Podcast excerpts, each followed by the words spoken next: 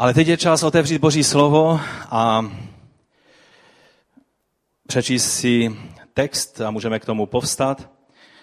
A já přečtu z prvního listu Petra ze čtvrté kapitoly od desátého verše po jedenáctý verš. A zkuste se u toho tvářit, že ten verš vidíte poprvé v životě. Už je to po šesté, co čteme stejný, stejné verše. Ale já věřím, že dnes uvidíme něco z toho slova, co potřebujeme přijmout do svých životů. Každý z vás dostal nějaký dar a tak si jimi navzájem služte, jako dobří správci rozmanité boží milosti.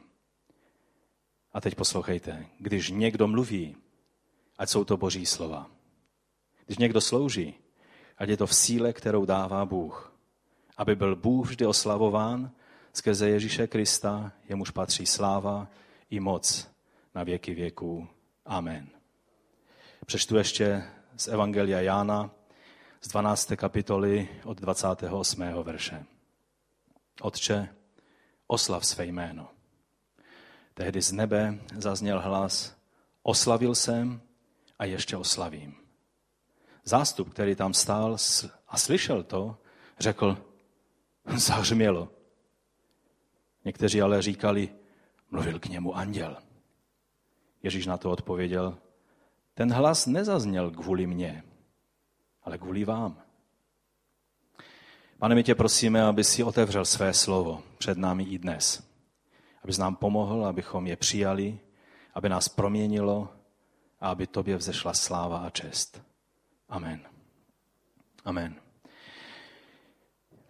Než se k tomu slovu dostaneme, tak se můžete posadit, zasneme e, světla tady vepředu a pustíme si e, dva úseky, kratičké několika minutové úseky videa ze sboru, kde e, zcela evidentně Bůh jedná velice zvláštním způsobem. Je to zbor asi 60 kilometrů od Pensacoly. V tom videu sestra Gabka. Kde je Gabka? Tam určitě pozná eh, pastora z doby, kdy byla v Pensakole, vlastně rok na biblické škole, je tam bratr Kilpatrick. Je tam i mladý chlapec z Británie, který, který slouží jako evangelista. Je to mladý člověk. A Bůh si ho velice mocným způsobem používá. No a tak, eh, než budeme pokračovat, tak, eh, tak si ukážeme dva úseky kratičkého videa a pak, pak se k tomu ještě dostaneme.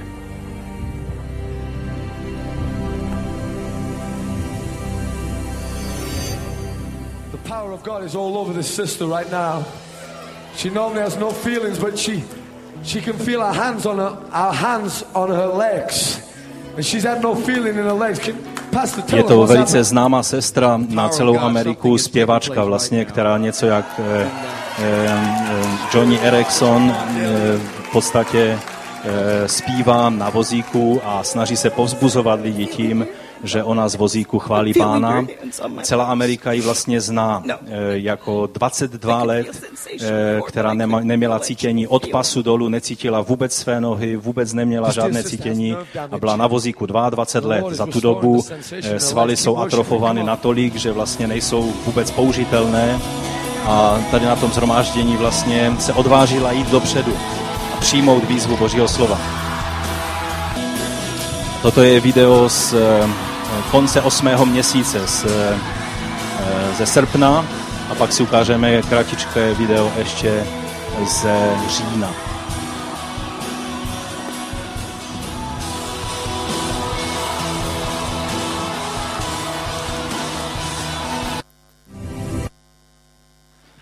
Přesvědčilo vás to video?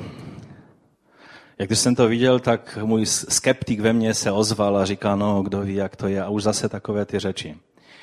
A um, potom uh, jsem si vyhledal ještě další videa. Ono upozornil mě na to pastor Mark Brandt a uh, to je jenom jeden příklad z toho probuzení, které tam probíhá.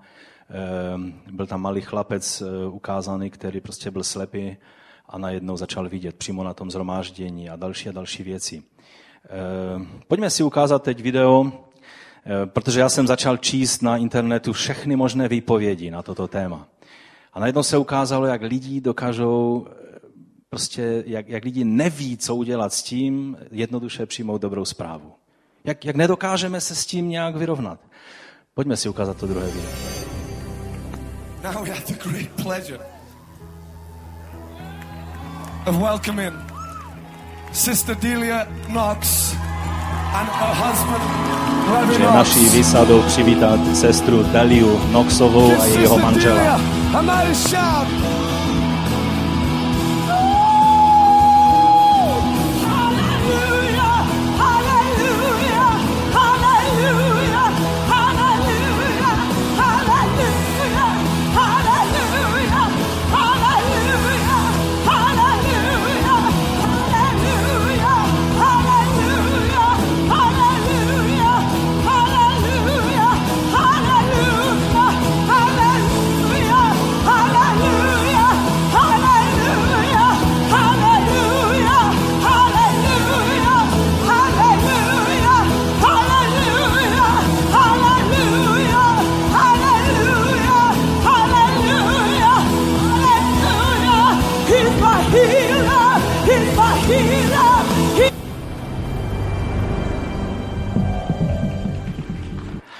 Takže tak asi vypadal ten chromý v chrámu, který, když se postavil na nohy, na nohy, tak se prostě radoval. Co se musí stát, abychom se takto radovali v pánu?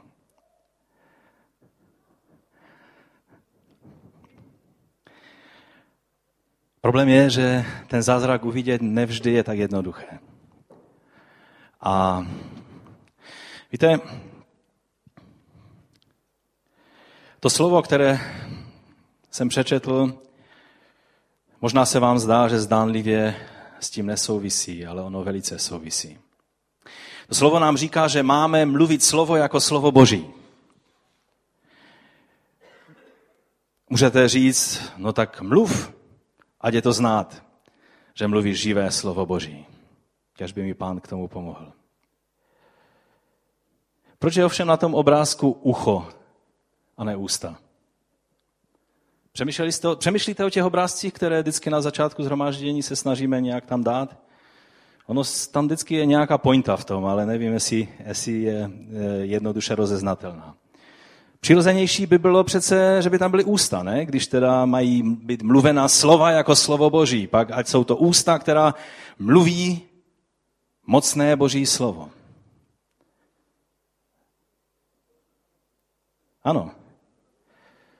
Záleží víc na tom uchu, než na těch ústech totiž. Záleží víc na tom, jestli jsme schopni slyšet Boží slovo, než na mocí a požehnání a, a pomazání a obdarování a schopností a vzdělání a zkušeností toho, který mluví.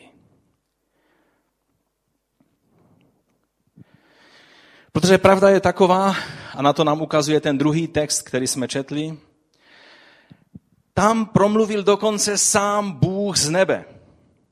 Můžete mít lepšího kazatele než sám Bůh, který není možné ho ani vidět. Ale on už to nemohl vydržet a vlastními ústy promluvil z nebe. Není možné mít lepšího kazatele. A jak to lidé přijali? Zahřmělo. Pro mnohé lidi to, co jste viděli před chvílí, bude zahřmělo. Co to má znamenat? To je nějaká autosugestie. Ta žena má obrovskou vůli. Mnozí křesťané vám řeknou, to není biblické. Co se tam děje, zatím musí být špatný duch.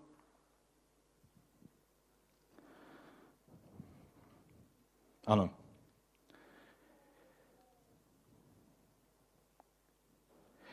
Víte, pravda je totiž taková, že kdyby se zde postavil sám Ježíš a mluvil slovo Boží, tady z nás by přijali to slovo jen ti, kteří věří. Jen ti, kteří věří. Sám Ježíš ve vlastní osobě by tady byl. Ale slovo by mělo smysl a mohli by ho přijmout jenom ti, kteří mají víru ve svém srdci. Pro všechny ostatní by jenom zahřmělo. Bylo to příliš hlasité, divně se u toho tvářil, všimli jste si, jak přibral v, té, v tom Bruselu. Ehm, já nevím, prostě různé věci vás můžou napadnout. Jenom by zahřmělo. Ale ti, kteří mají ucho a slyší, do jejich ucha může mluvit Bůh. různým způsobem. Někdy takhle přímo, jak tam v té situaci u pána Ježíše. Někdy prostřednictvím takovéhoto svědectví sestry, která se postavila na nohy a všichni říkali, no, víte, jaké komentáře já jsem četl od křesťanů na internetu? Na, na velice renomovaném serveru Charisma, to, je, to není nějaký prostě aktuálně CZ nebo i dnes, kde jenom jsou sami náckové a různí takoví divní pochybní lidé, kteří tam, kteří tam píšou až na malé výjimky. Psali, že to všechno bylo sehráno kvůli penězům určitě, protože ona je známá zpěvačka a mnozí přispívali. Ona, ona slouží, ona založila organizaci, která slouží ženám a tak dále. Tak, eh, tak si řekli, aha, takže to je marketingový tah, jak by mohla získat více peněz. Eh, lidi nenapadne, že lidi eh, sestře na vozíku dají nějaké peníze, ale zdravé sestře dají méně peněz, že? To je dost logické. Nenapadne je, že, že jsou stovky lékařů, kteří znají její situaci za těch 22 let. Nenapadne je, že hrát divadelko jde možná rok, možná dva, ale 22 let asi těžko, že? Že jednoho dne pak se zatvářím. No prostě různé, různé takové věci. Pak podezírali toho evangelistu, že to dělá kvůli penězům. Kilpatrika, že mu bylo líto, že Pensacola skončila, tak si musí něco vytvořit, aby se něco dělo. A mi se z toho udělalo špatně. Já jsem si uvědomil, že lidé nejsou schopni jednoduše říct, něco velice závažného se děje a já tomu nerozumím a Bože, dej mi moudrost to pochopit. Protože lidé mají problém, protože boží oslovení je schopen přijmout jen ten, kdo věří. Slovo Boží totiž neudělá nic tam, kde není přijato s vírou. Neudělá nic. Ve tvém životě možná kázání jenom přijde jako intelektuální cvičení, porovnáváš to s jinými kázáními a knihami a toť vše. Živým božím slovem se stává slovo tehdy, když je přijímáno s vírou. Není možné, aby to fungovalo jinak. A proto je tam ucho, protože nezáleží na tom tolik, kdo mluví, ale na tom, kdo poslouchá. Jak přijímáme, jak jsme schopni uslyšet Boží oslovení. Samozřejmě ten, kdo mluví Boží slovo, musí mluvit především Boží slovo, čili slovo z Božího slova, z Bible. Není možné si mluvit své výmysly. Musí, mluvit, musí být jeho život v souladu se slovem, které mluví. Musí na ně být pomazání Ducha Svatého, aby dokázal předat Boží poselství. K tomu slouží dary Boží milosti. Je tam řečeno, že si máme uvědomovat, že slovo, které mluvíme, je Boží slovo. Je to charisma, je to milost, že my, smrtelní lidé, můžeme předávat věčné Boží slovo, živé Boží slovo, životodárné Boží slovo. Dále je tam řečeno v tom slovu, že naše služba má být v síle, kterou dává Bůh, že to nemáme dělat ze vlastní síly, z vlastního snažení, z vlastního vzdělání, z vlastních schopností, ale že je to charisma, je to dar milosti, který Bůh dává, že můžeme sloužit v moci Ducha Svatého. Ze síly, kterou dává Bůh, jak tam Petr to nazývá. Naše slovo nemá být upachtěné a ulepené naší člověčinou, ale má být v moci Ducha Svatého. Amen. A to neplatí jenom pro toho, kdo stojí tady. To platí pro tebe, když mluvíš se svými dětmi. To platí, to platí pro Čenčalovi, když mluví se svými hrdiny víry ve svém domě, se svými syny. To platí pro tebe, když už máš děti velké.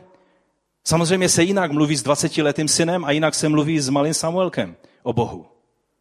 Potřebujeme k tomu milost a zmocnění, abychom to nečinili z vlastní síly, ale z milosti, kterou dává Bůh. Když mluvíme s lidma, se kterými jsme v kontaktu. Jenom třeba my jsme s nima v kontaktu. Není s nima v kontaktu nikdo jiný. Oni Boha znají tak, jak ho znají v našem životě. Ježíš i Pavel mluvili jinak než řečníci tohoto světa. Jejich slovo bylo poznamenáno autoritou, protože si byli vědomi, že mluví Boží slovo. To je samozřejmě základ a to je důležité. Víte, není nic na světě, co by mě fascinovalo víc, než Boží slovo. Je vyzkoušené a pravdivé, i když se proti němu v každé generaci zvedají vlny odporu. Nebylo generace, která by se nesnažila spochybnit Boží slovo. A Boží slovo tady prostě je a má pravdu. A já se fascinuju vždycky každým archeologickým objevem a, a takové ty věci sbírám velice rád a čtu o tom. A vždycky si říkám, zase naši věrali, zase naši měli pravdu. Zase Boží slovo se ukázalo jako pravdivé. Za ten krátký život, co jsem na světě, co jsem četl kdysi staré knihy a když si po nich sáhnu dnes, tak se tomu směju, protože tam jsou názory, které prostě jednoduše každý ví, že nejsou pravdivé, protože množství objevů, které byly objeveny, ať archeologi, ať historiky, ať, ať e, e, biblisty, prostě ukazují, jak, jak měli pravdu ti, kteří věřili, že Bible skutečně je Božím slovem, že nám je věrně předáno hned tou první generací věřících když si se věřilo, že to bylo stovky let po tom, co, bylo, co Ježíš žil a že jsou to legendy, které se tak nějak sepsaly eh, stovky let po tom, co, co se to událo a proto tam je spousta nepřesností. Samozřejmě, když my dnes mluvíme o probuzení za doby Cincendorfa, tak eh, mluvíme možná i mnoho nepřesností, ale očití světkové. Mnozí se tomu smáli, že to nemůžou být očití světkové. Dnes už to tak jednoduché není se smát. A mohl bych dlouho pokračovat tímto směrem. Žálm 119. 160. verš říká, že princip tvého slova je pravda a každé tvé spravedlivé nařízení je na věky. Někdo jiný to přeložil jako, že výhodou předností tvého slova je pravda. To nemůžou říct muslimové o Koránu. Každý vzdělaný muslim musí si uvědomovat, jak to vlastně s Koránem a s tím vším je. První tesalonickým, druhá kapitola, 13. verš říká, neustále děkujeme Bohu také proto, že jste přijali Boží slovo, které jste od nás slyšeli. Přijali jste je ne jako lidské slovo, ale jako to, čím skutečně je, totiž slovo Boží, které koná své dílo ve vás věřících. Boží slovo koná své dílo jen v těch, kteří jsou věřící. Boží slovo, které koná své dílo ve vás věřících. Takže když je výzva, že když mluvíme, ať jsou to boží slova, to důležité, co je, je ucho, protože to slovo přijali jste, boží slovo, které jste od nás slyšeli, je ten klíč k tomu, aby se slovo, které čtu v Bibli, svědectví, které slyším, anebo vidím svýma očima, kázání, které slyším a vnímám, aby se mohlo proměnit v životodárné Boží slovo. Ovšem je problém v nás, v lidské přirozenosti. A můj první bod proto eh, je, že jsou lidé, kteří nevěří, protože neviděli zázrak. A říkají, až uvidím zázrak, pak uvěřím.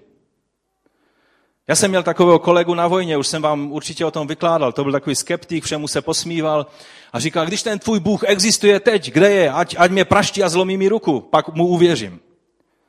Houby uvěřil. Pár dnů jsem ho neviděl, pak jsem ho jednou uviděl a měl ruku až po loket v sádře. A neuvěřil. Neuvěřil. Měl zase ty svoje vysvětlení. No víš, to se stává. Tak. A vůbec mu nedošlo, že vlastně... Já jsem ho ujistil potom, když říkal takovou tu vizu, já jsem si říkal, ty si myslíš, že Bůh je takový, že každého malého kluka, který tam vyskakuje na piskovišti, hned praští? Ale on asi nebyl jenom malý kluk na piskovišti, ale uvědomoval si, co mluví. A Bůh mu udělal velice jemně to, o co oč si žádal. Ale tomu nepomohlo k tomu, aby uvěřil. Víte, lidé, kteří si žádají znamení, nevždy znamení dostanou. Že pravda je, že oni by to znamení dostali a stejně by neuvěřili.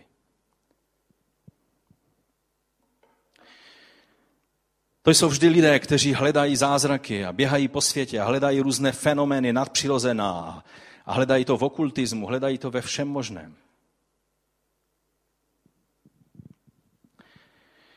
Já jsem si myslel, že mou povinností je lidi přesvědčit o tom, že Bůh skutečně jedná nadpřirozeným způsobem a, a myslel jsem si, když, když jim dokážu, že Bůh skutečně jedná e, zázračně, takže oni uvěří a že... A musím vám říct, že jsem byl velice často hodně zklamán. Že lidé si zase vymyslí další ale. Po tom, co jim ukážete jednoznačné jednání Boží, ať ve vašem životě nebo v nějakém svědectví. Hledal jsem knihy, která jsou plná svědectví o božích zázracích. Vyprávěl jsem lidem o tom všem, o boží moci, o, o božích zázracích. Ale oni vždycky si řekli, no kdo ví, jak to bylo.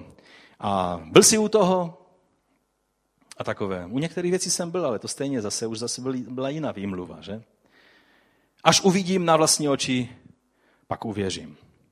Pak vidí na vlastní oči a stejně nevěří. Protože pravda je taková, že pokud lidé podmínují svoji víru v Boží slovo tím, že uvidí nějaké znamení, nějaký zázrak, pak žádné znamení nedostanou. Protože jejich oči jsou stejně slepé na každé znamení, které by jim Bůh dal. Marek 8.12 říká, Ježíš si v duchu povzdychl a řekl, proč toto pokolení žádá znamení? Amen, říkám vám, že toto pokolení žádné znamení nedostane. Které pokolení to bylo?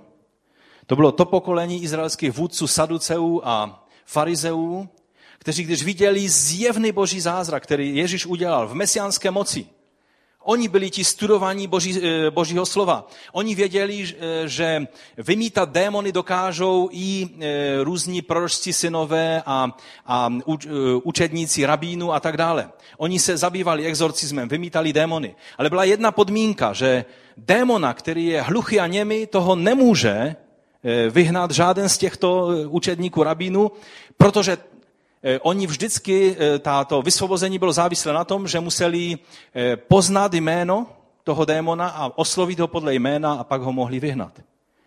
Ale když ten démon způsobil, že ten člověk byl hluchý a němý, tak nebyli schopni ho vyhnat. A bylo znamení, že jedině Mesiáš bude schopen tuto věc dělat.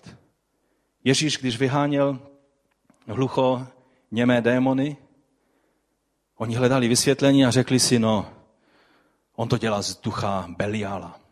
Slovo Belial v kumranských svících nacházíme všude tam, kde by se mělo mluvit o ďáblovi.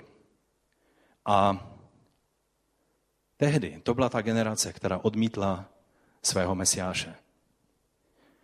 I když by udělali jakékoliv znamení, i když by je vzal ze sebou na horu proměnění, stejně by neuvěřili, protože měli důvod pro to, aby nevěřili. Podívejme se například toho bohatého člověka a chudého Lazara. Když Ježíš mluvil ten příběh, tak eh, on je napsán u Lukáše v 16. kapitole, od 27. verše, tam je řečeno, on na to řekl, prosím tě, otče, to byl ten boháč, který byl, eh, byl v pekle.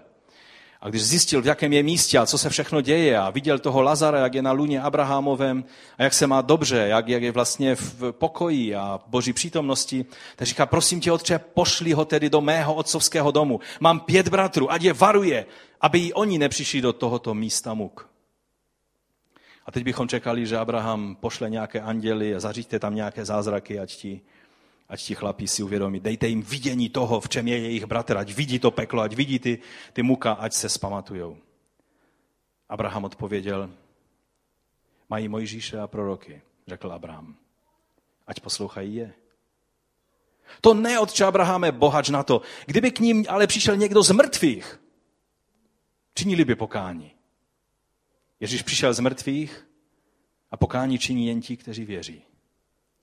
Pro zbytek lidí je to divná, divná zkázka nebo historka z dávnověku. Ježíšovo vzkříšení. A poslouchejte, co řekl v 31. verši.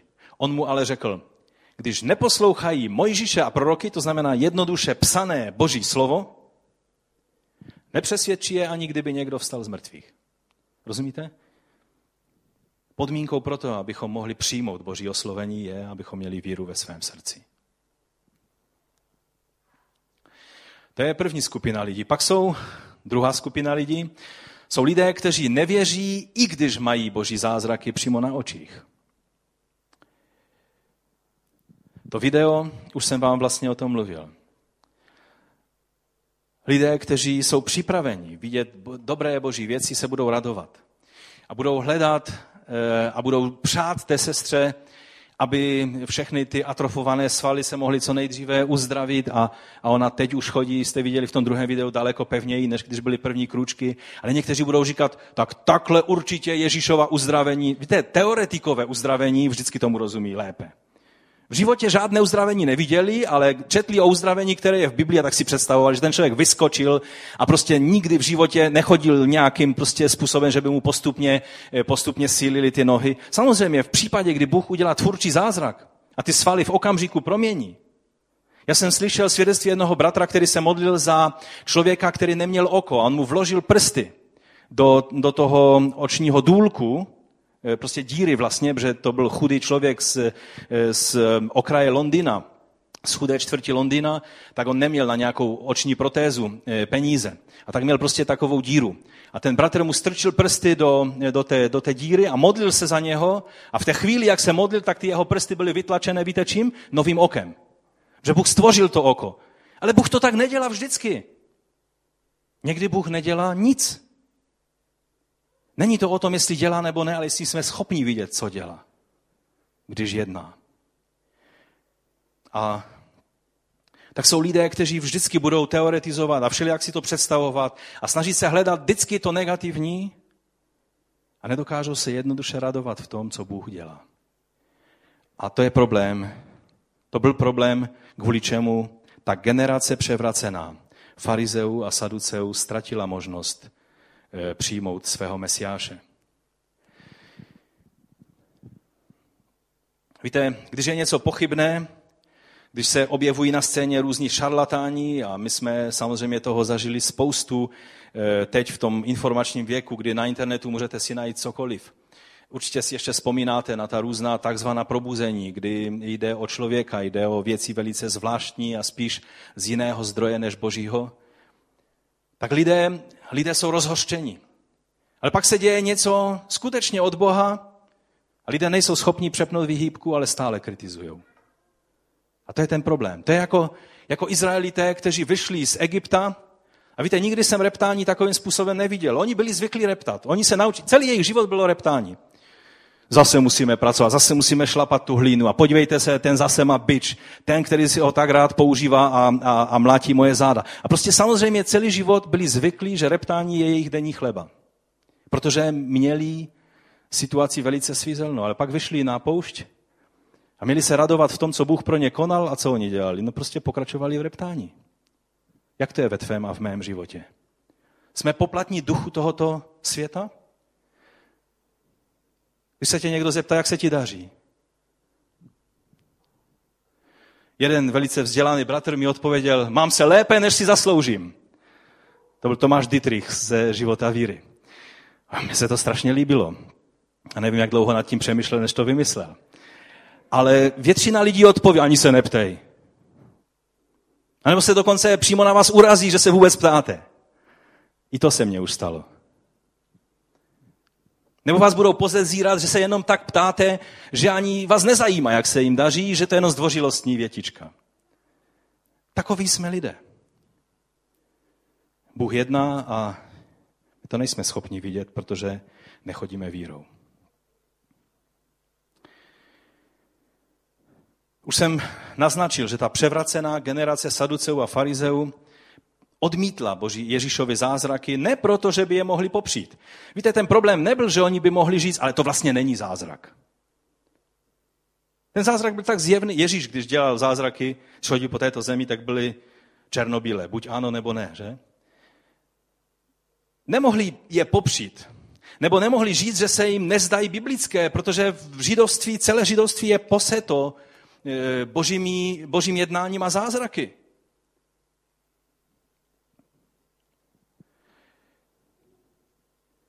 Bylo to proto, že by museli něco udělat.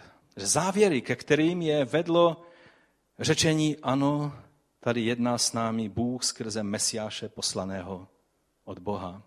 Ty závěry, které by museli udělat, byly příliš pro ně a nebyli ochotní je udělat.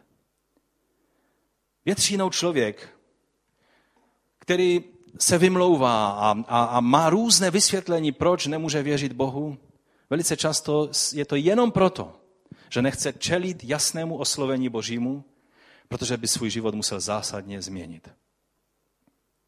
A tak oni to odmítli, protože se jim ty závěry, které by museli udělat, nehodili do krámu. A toto je smutná pravda o té generaci izraelských vůdců, kteří odmítli svého mesiáše. Ale je to smutná pravda o každém člověku, který se nechce poddat Bohu, změnit svůj život podle Boží vůle. Já si vzpomínám na manželku jednoho narkomana, kterému jsme sloužili a on se přihlásil ke křtu, chtěl se pokštit a my jsme, jeho manželka chtěla s námi mluvit a tak jsme, tak jsme je od, eh, navštívili a ona nám tehdy do očí řekla takovouto věc. Já ho raději tady budu mít svetovaného na gauči, než ve vašich rukou vás, pambičkářů. Víte, to byla manželka, která trpěla hodně tím, že její manžel byl narkoman a satanista.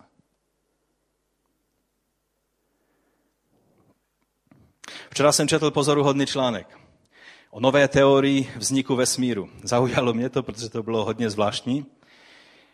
A zabývají se tím velice seriózní věci.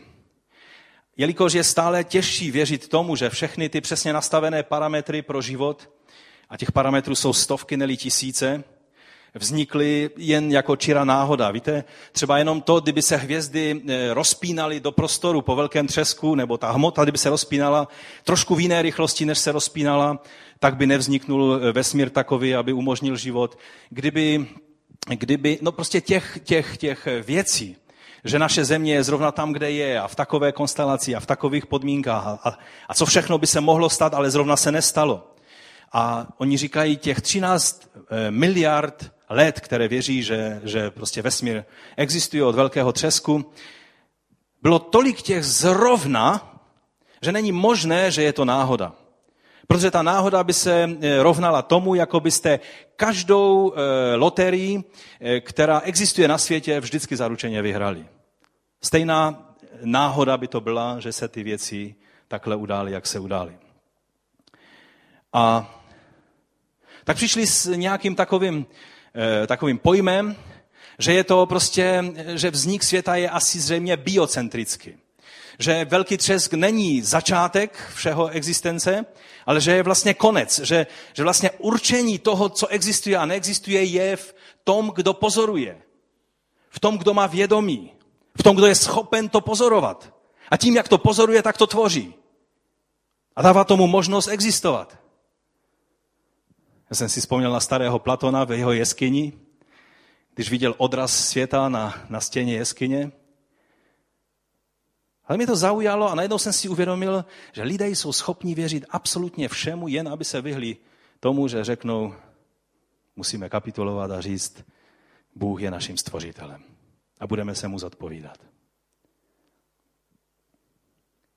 To je velice zajímavá teorie, protože v té teorii totiž určení minulosti a budoucnosti je určeno tím, že je současnost a bez současnosti by neexistovala žádná minulost.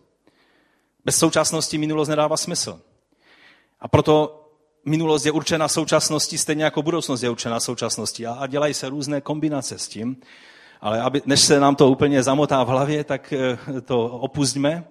Ta jedna informace, kterou jsem z toho chtěl, abychom si vzali, je, jak lidé hledají vysvětlení toho, že ve stvoření, tak jak říká Pavel, po stvoření je možné poznat Boha, ale lidé, i když ho poznali po stvoření, nevzdali mu čest jako Bohu. Raději se klaněli stvoření. Lidé slyšeli mluvit samotného Boha z nebe a řekli si, zahřmělo. Ale byli jiní, kteří říkali, to k němu promluvil anděl.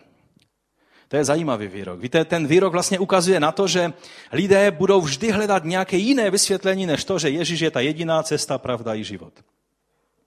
Víte, možná je více cest k Bohu.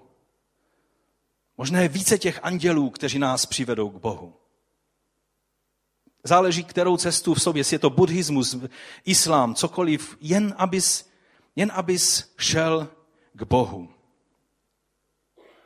Anděl k němu promluvil. Ano, možná to bylo nadpřirozené, co jsme viděli, ale je to výsledkem autosugestce. Moci víry v cokoliv. Nezáleží na tom, v co věříš, jen aby si dostatečně silně věřil. Už jste to slyšeli? To je jedno z hlavních, eh, z hlavních nebo jedno z hlavních, jedno z takových výrazných eh, eh, pravidel postmodernismu, filozofie, která ovládá dnešní svět. Jen abychom nepřiznali, že zde máme dočinění s autoritativním božím oslovením. Boha, který má nárok na tvůj a můj život. Který má právo rozhodnout o tom, co se s tebou bude dít nebo nebude dít. Který má právo žádat od tebe, aby si se poddal jemu a přijal jeho plán do svého života, vyznal své hříchy a následoval jej. Problém je, že ani lidé, kteří by měli věřit, protože jsou těmi, kteří následují Boha, často mají s viděním toho, co Bůh koná problém.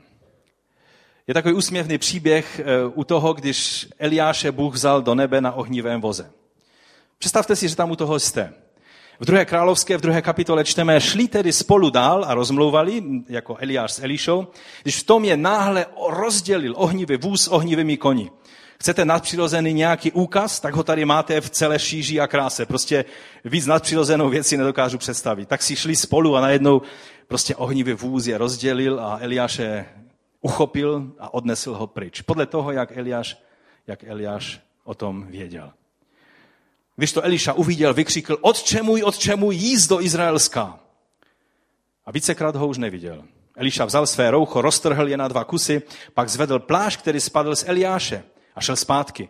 Když stanul na břehu Jordánu, podívejte se, jak to zapůsobilo na Elíšu. Vzal Eliášu v plášť a udeřil jim do vody. Předtím to nikdy neudělal. Kde je hospodin Bůh Eliášu vzvolal? Kde je on sám? A jakmile jim udeřil do vody, rozestoupila se a Eliša přešel na druhou stranu. Duch Eliášův spočinul na Elíšovi, řekli proročtí učedníci z Jericha, kteří stáli opodál. To byli ti, co stále se chvastali tím, že ví, co se stane s jeho panem. A e, vyrazili mu naproti a kláněli se mu až k zemi se slovy, jsme tví služebníci. A potom řekli, pohleď, máme tu 50 schopných mužů. Když dovolíš, pošleme je hledat tvého pána. Dává vám to smysl? Třeba ho Bůh hospodinu vzal a pak ho někde upustil na nějakou horu. Nebo do některého údolí. A chudák tam polámaný celý sedí a čeká, že ho najdeme. To je, to je můj do, dovětek, to tam není v Biblii. Nikam je neposílejte, řekl jim Elíša. Když ale na ně naléhali, až z toho byl celý nesvůj, zvolil. Dobrá, pošlete je. Poslali tedy těch 50 mužů a ti ho hledali tři dny. Tři dny. Měli nervy na toho hledat. Ale nenašli. Když se pak vrátili do Jericha za Elišou, řekl jim, co pak jsem vám to neříkal, nechoďte. Člověk je takový, že si nedá říct. Vždycky bude hledat něco, nějakou dírou na tom, nějakou díru na tom, co vidí. Vždycky, vždycky v tom hledá zádrhel. To byli proročtí učedníci, to byli synové proroků, kteří by měli vědět, co se děje. Ale to se nedělo jenom ve starém zákoně. Dokonce učedníci měli tento problém. Marek 16.14 říká, nakonec se ukázal jedenácti, když byli spolu u stolu. A my víme od jiných evangelistů, že jim řekl pokoj vám a tak dále. A tady je napsáno, vyčítal jim jejich nevíru a tvrdost srdce. Proč? Vyčítal jim jejich nevíru a tvrdost srdce. Když vám Ježíš něco bude vyčítat, tak je to vážná věc. A musí se něco stát. Musíme činit pokání. Tady je řečeno, protože nevěřili těm, kdo ho viděli vzkříšeného. Víte, je vidět, že nebyl jenom jeden nevěřící Tomáš. Tomáš byl aspoň takový, který to přiznal a činil pokání a vyznal Ježíše jako pána a svého Boha. Ale ti ostatní učedníci Nevěřili těm, co přišli z Emauzu a vyprávěli o tom, co zažili a tak dále. Oni, oni nevěřili, byli z toho zmatení.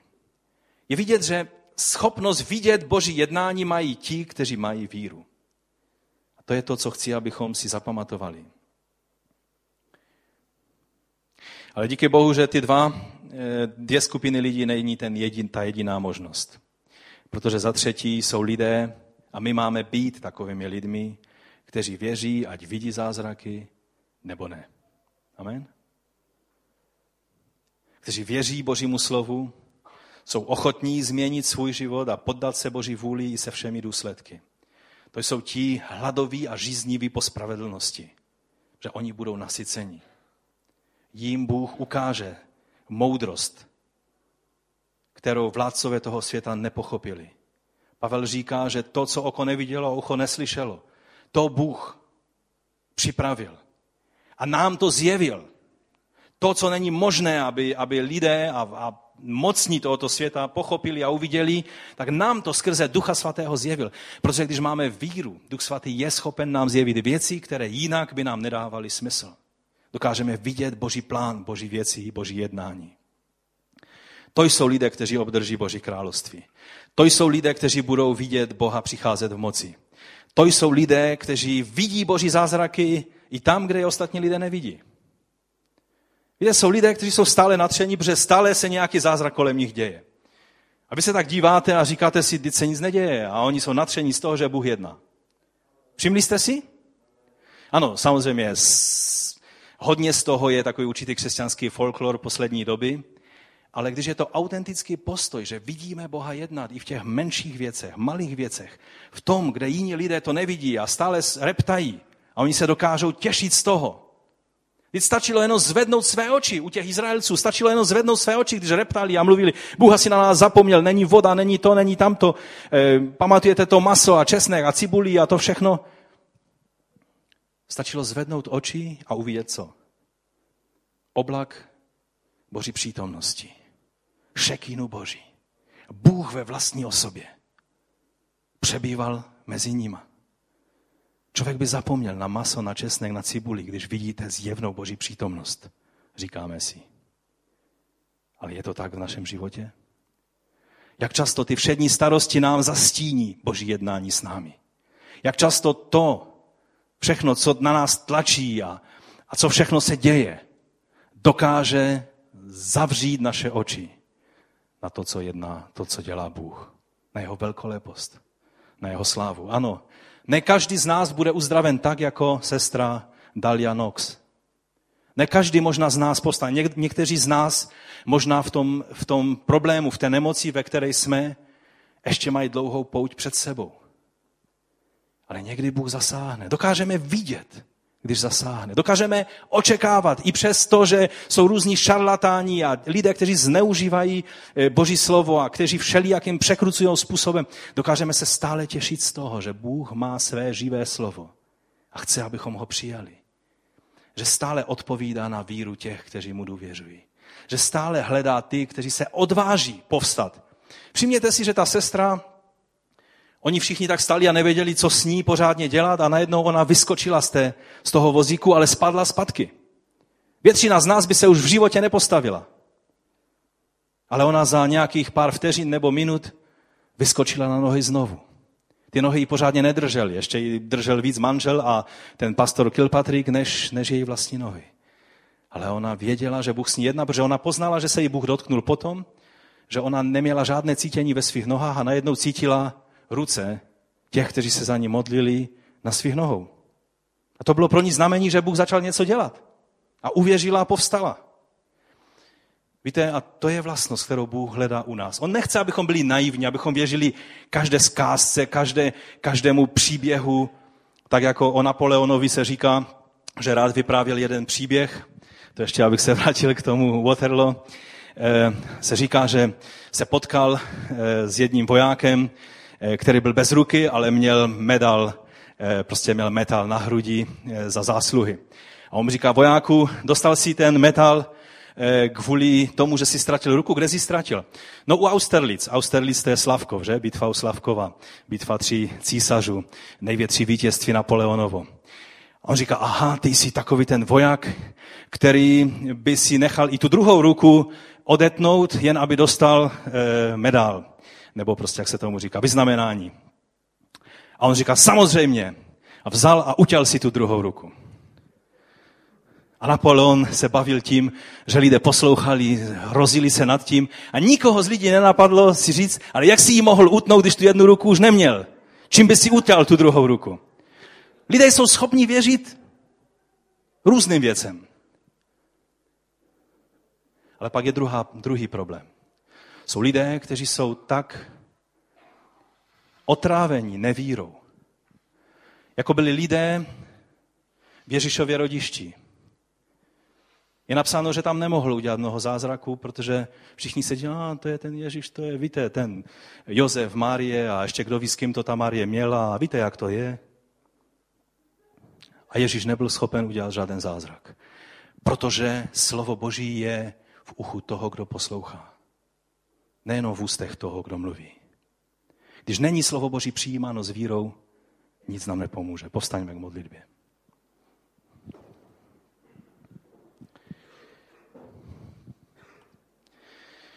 Pan Ježíš řekl, ovce slyší můj hlas. Ti, kteří mu patří, ví, když mluví pán. Ten zbytek si myslí, že zahřmělo. Pavel Efeským v první kapitole od 17. verše říká toto a tím bych zakončil. Kéž vám Bůh našeho Pána Ježíše Krista, Otec slávy, dá ducha moudrosti a zjevení, abyste ho znali. Kéž osvítí váš vnitřní zrak, abyste viděli, jaké naději vás povolal, jak slavné je bohatství jeho dědictví mezi svatými a jak nepřekonatelně veliká je moc, jejímž mohutným vlivem působí vůči nám věřícím. Těm, kteří mají víru. Pane, já tě prosím, aby toto slovo se stalo pravdou v našich životech. Pane, dej, abychom dokázali vidět tvé jednání vždy, když jednáš. Abychom nebyli lidmi, kteří věří nějakým lidským povídáním a legendám, ale na druhé straně, abychom věřili tvému slovu. Abychom věřili, že co ty zaslíbíš, ty taky učiníš. Že když jednáš, je, víš, co děláš. Že když máš naše životy ve svých rukou, tak víš, proč je máš. Pane, já tě prosím za každého jednoho, kdo je na tomto místě a ještě nikdy nevydal svůj život tobě, i přes to zjevné jednání ve svém životě, kdy vidí, jak, jak jednáš s ním. Pane, dej milost, aby dnes tento bratr nebo sestra mohla činit pokání a vydat svůj život tobě. Pokud to platí o tobě, tak ti chci říct, dnes je tvůj den, který ti pán připravil, dnes cítíš povzbuzení tvé víry a víš, že když dnes učiníš závěry ve svém životě, pak to budou závěry víry. Nečekej na jiný okamžik, protože nemusí přijít. A proto já ti, pane, děkuji za to, co konáš a prosím tě, a pokud si přijal toto slovo s vírou, pak můžeš pozvednout svoji ruku a vzdát pánu, pánu díky za to, že on je ten, který jedná. Pane, já tě prosím, aby si posilnil naši víru. Aby tak jako ten otec toho chlapce, který potřeboval uzdravení z epilepsie, volal, když se ho zeptal, jestli věří, on řekl, věřím, pomoz mé nevíře. Pane, my věříme, ale pomoz naší nevíře. Pomoz, že nejsme schopni uvidět někdy, dokážeme vidět a radovat se z toho, co dělá v životě Dalí Nox, ale nedokážeme vidět tvé jednání s námi. Pane, pomoz nám, abychom byli ti, kteří očekávají na tvé zjevení v moci. Ať to bude dnes, zítra, anebo na konci věku. My tě chválíme a vyvyšujeme za vše dobré, co přijímáme z tvých rukou. Ve jménu Ježíše Krista. Ti, kteří jste činili opravdové pokání, kteří jste se modlili třeba poprvé tuto modlitbu dnes a volali jste k Pánu o milost, jsou vám odpuštěny vaše hříchy. Následujte Pána Ježíše, protože On je ten, který ví, jakým způsobem tvůj život má vypadat. Co je to dobré, čím máš procházet.